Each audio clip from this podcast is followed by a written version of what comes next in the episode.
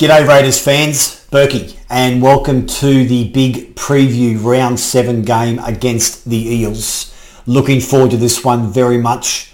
They say a week's a long time in football. Thankfully, we're back here again already after last week's bit of a train wreck against against Manly. Sorry about the mic.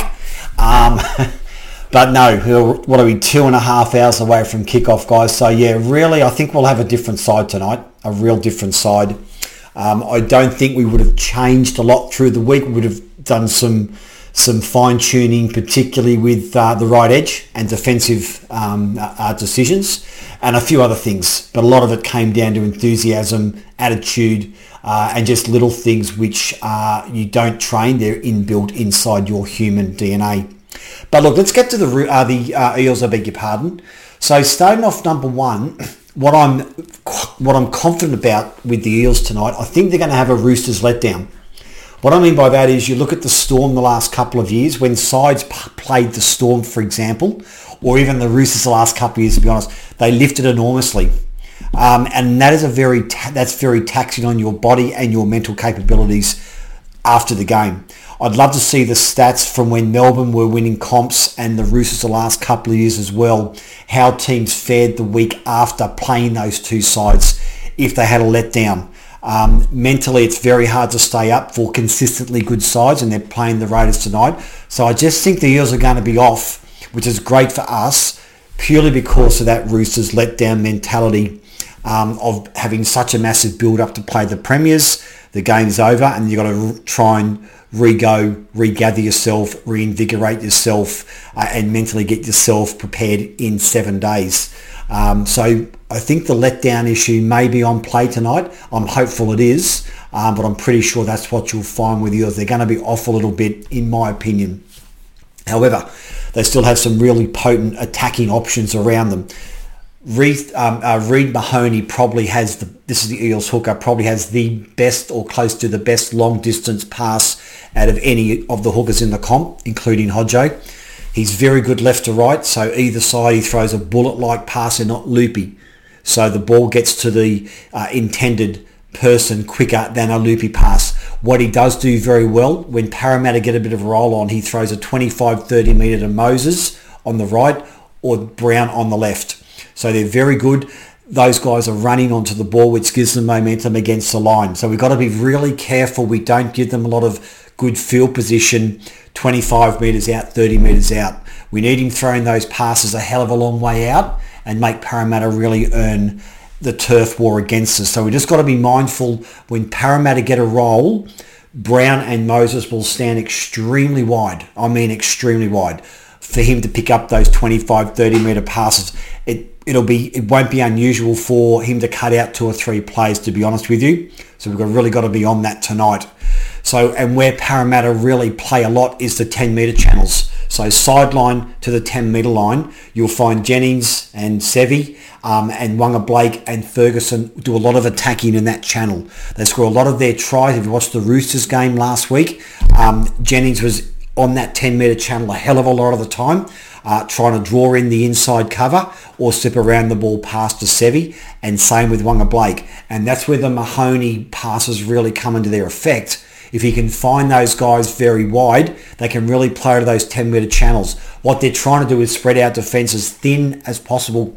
So when they come back through the middle, where there's holes down that guts area, around the ruck, around the play of the ball. So we've really got to compress across and compress across and let our guy know if you're following a guy that way that you let him know you're a metre or two behind him and vice versa. We can't slack off because that's where they really try to catch sides out is those long spreads, 10 metre channels, then back through the middle.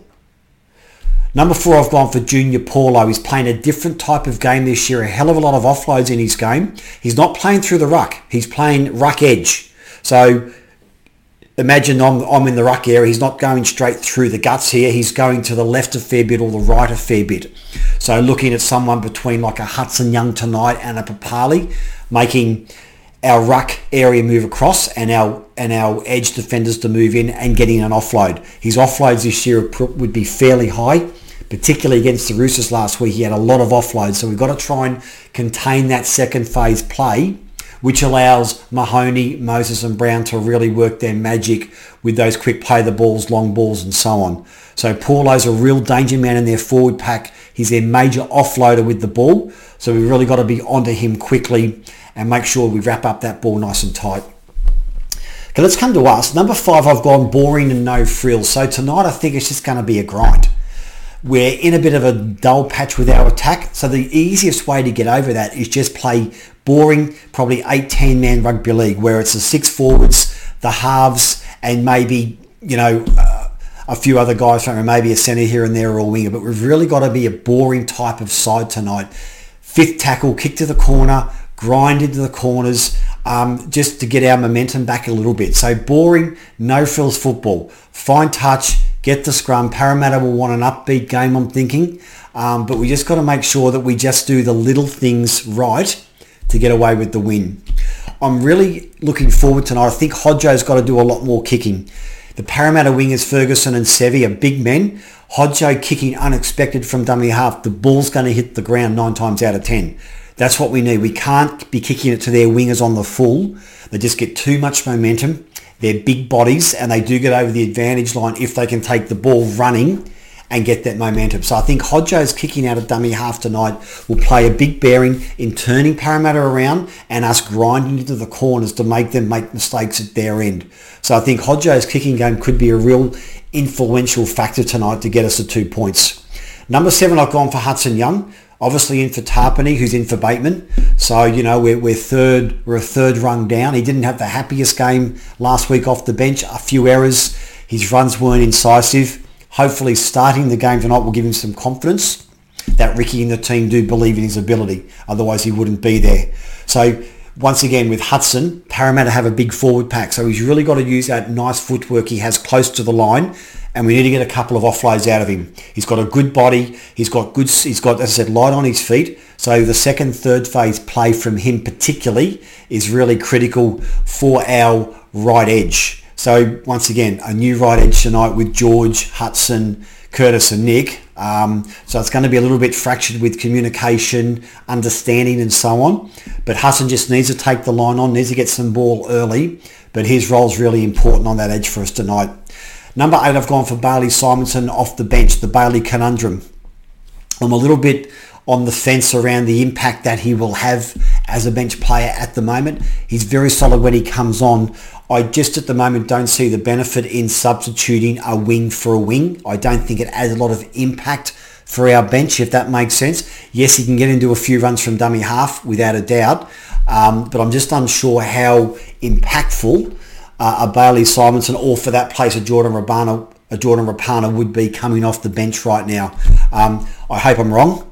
Uh, but I just hope if Bailey, when he does get on, and if I'm assuming it's on the wing, he's just got to be sniffing around that play the ball area, particularly with half breaks, whether it's Shans or whether it's a half break off Papalii or someone. That's where I like to see Bailey and Jordan sniffing around, particularly five ten minutes before half time and five ten minutes before full time. That's when fatigue really comes into its own. Number nine, I have gone the left edge. Um, I think Jack and Elliot and Jordan, uh, sorry, Jack, Elliot, um, uh, Jared, uh, as well as as well as um, Raps. I think that's a really potent left edge for us tonight. Um, Waqa Blake and Ferguson are a bit iffy in defence. Uh, they're confidence players, so we can get a few mistakes out of them early, like the Roosters did with Waqa Blake last week. They gave him a bath in the centres. The Morris boys really gave him a bath out wide. So we can get inside his head as well, make a few mistakes. Um, we could get on top very early. I think our left edge is working really well.